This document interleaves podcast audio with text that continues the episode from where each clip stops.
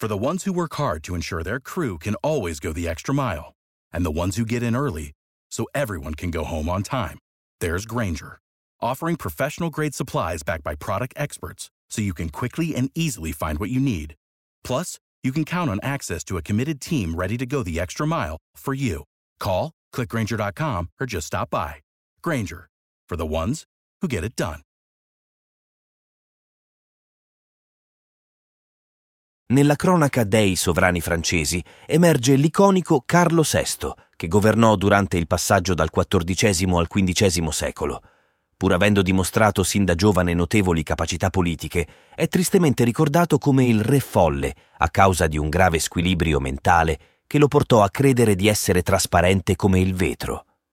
Carlo VI inaugurò il suo regno con promettenti auspici, emergendo come un sovrano determinato e al contempo prudente agli occhi del popolo. Asceso al trono a soli undici anni come primo delfino di Francia, fu affiancato dai suoi zii al governo, i duchi Giovanni di Berri, Filippo II di Borgogna e Luigi II di Borbone, furono designati governatori, mentre il ruolo di reggente fu affidato a Luigi I d'Angiò. La loro responsabilità era sovraintendere alle questioni monarchiche fino al raggiungimento dei 14 anni da parte di Carlo VI, la maggiore età stabilita da Carlo V. Tuttavia, il giovane sovrano riuscì a rientrare in possesso del trono solo a 21 anni. L'erede legittimo si trovò a governare un paese impoverito dalle dissipazioni e dalle intemperanze dei duchi, i quali avevano sperperato le risorse accumulate dal precedente sovrano per i propri scopi, spesso in conflitto fra di loro.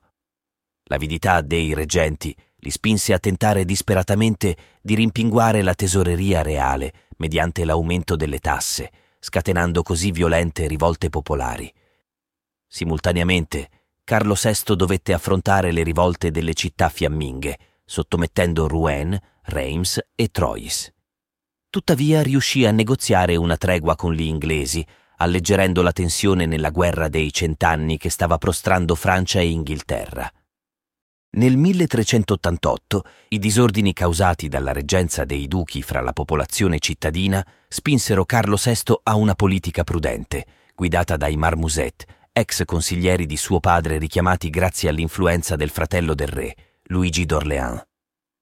In breve tempo furono ripristinati l'ordine amministrativo, la politica estera fu positivamente incentivata e la situazione economica del regno fu risanata. Per i suoi innegabili meriti, Carlo VI ricevette l'appellativo di beneamato.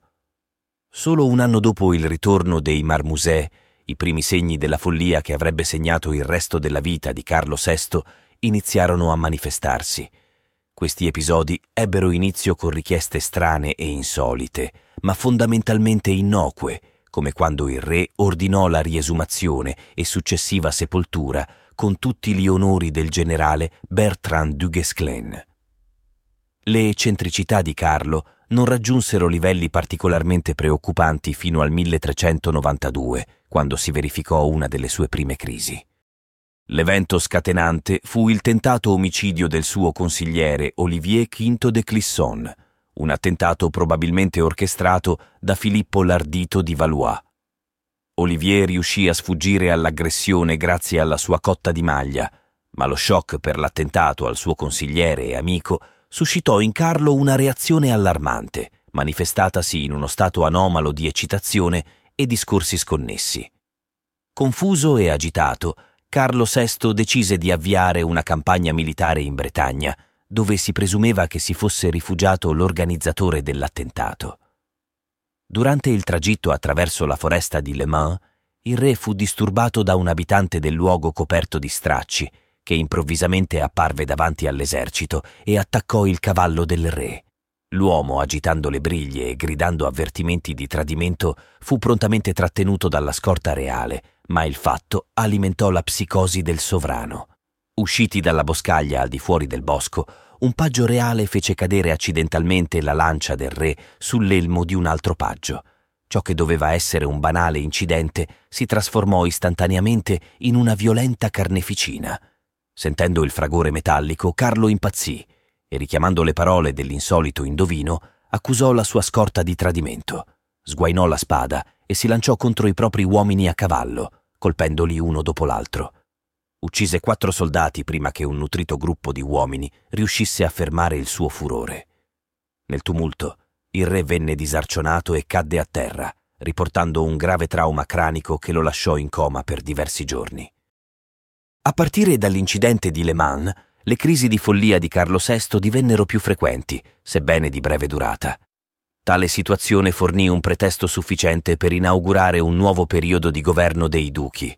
Dopo aver rimosso i consiglieri, Filippo II di Borgogna assunse la reggenza al posto di Carlo, inaugurando un'ostilità profonda che separò i duchi dai monarchi francesi per oltre 80 anni. Nel frattempo divenne sempre più difficile nascondere lo stato mentale di Carlo, il quale passò rapidamente dall'essere elogiato come bene amato a essere etichettato con il meno lusinghiero epiteto di Le Fou, il folle.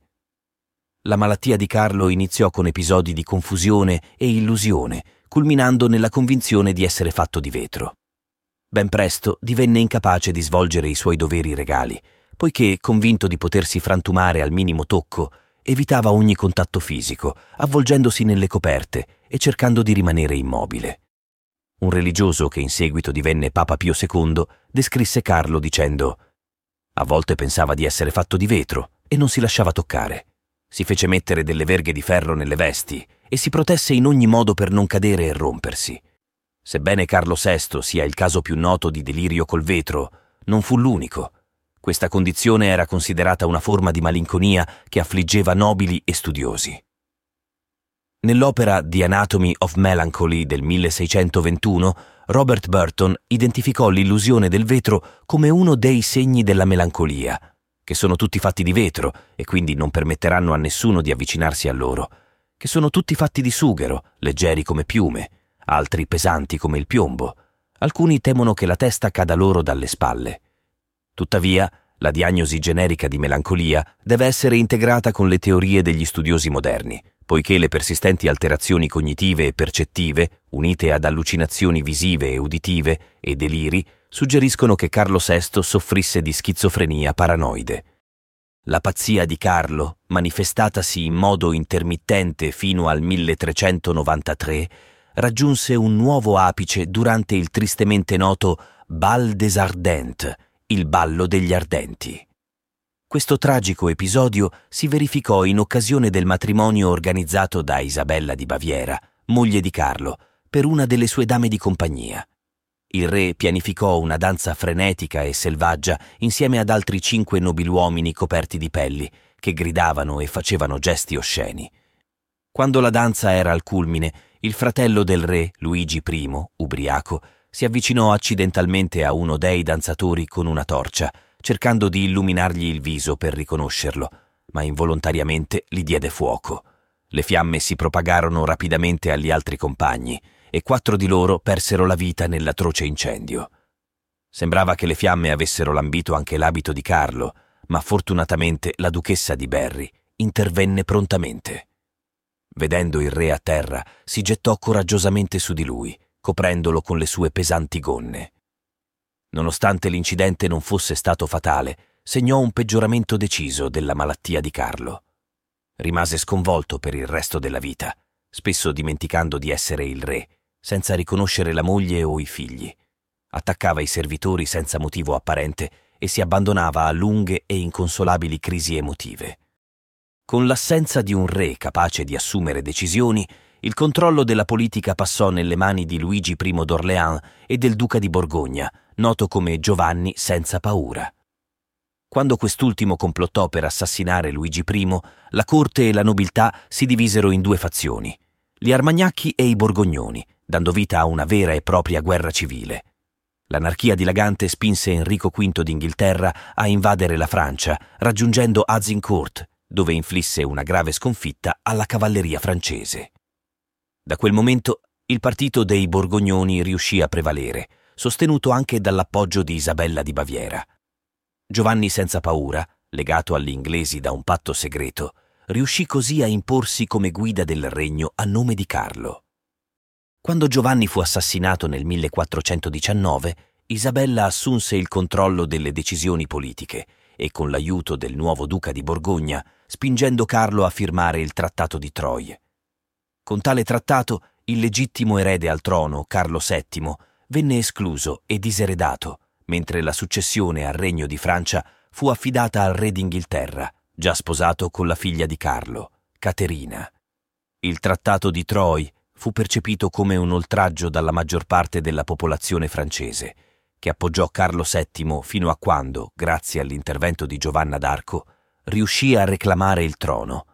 Carlo VI lasciò così al figlio una nazione prostrata, specchio della degenerazione causata da una malattia che lo condusse a una morte solitaria e in totale abbandono il 21 ottobre 1422.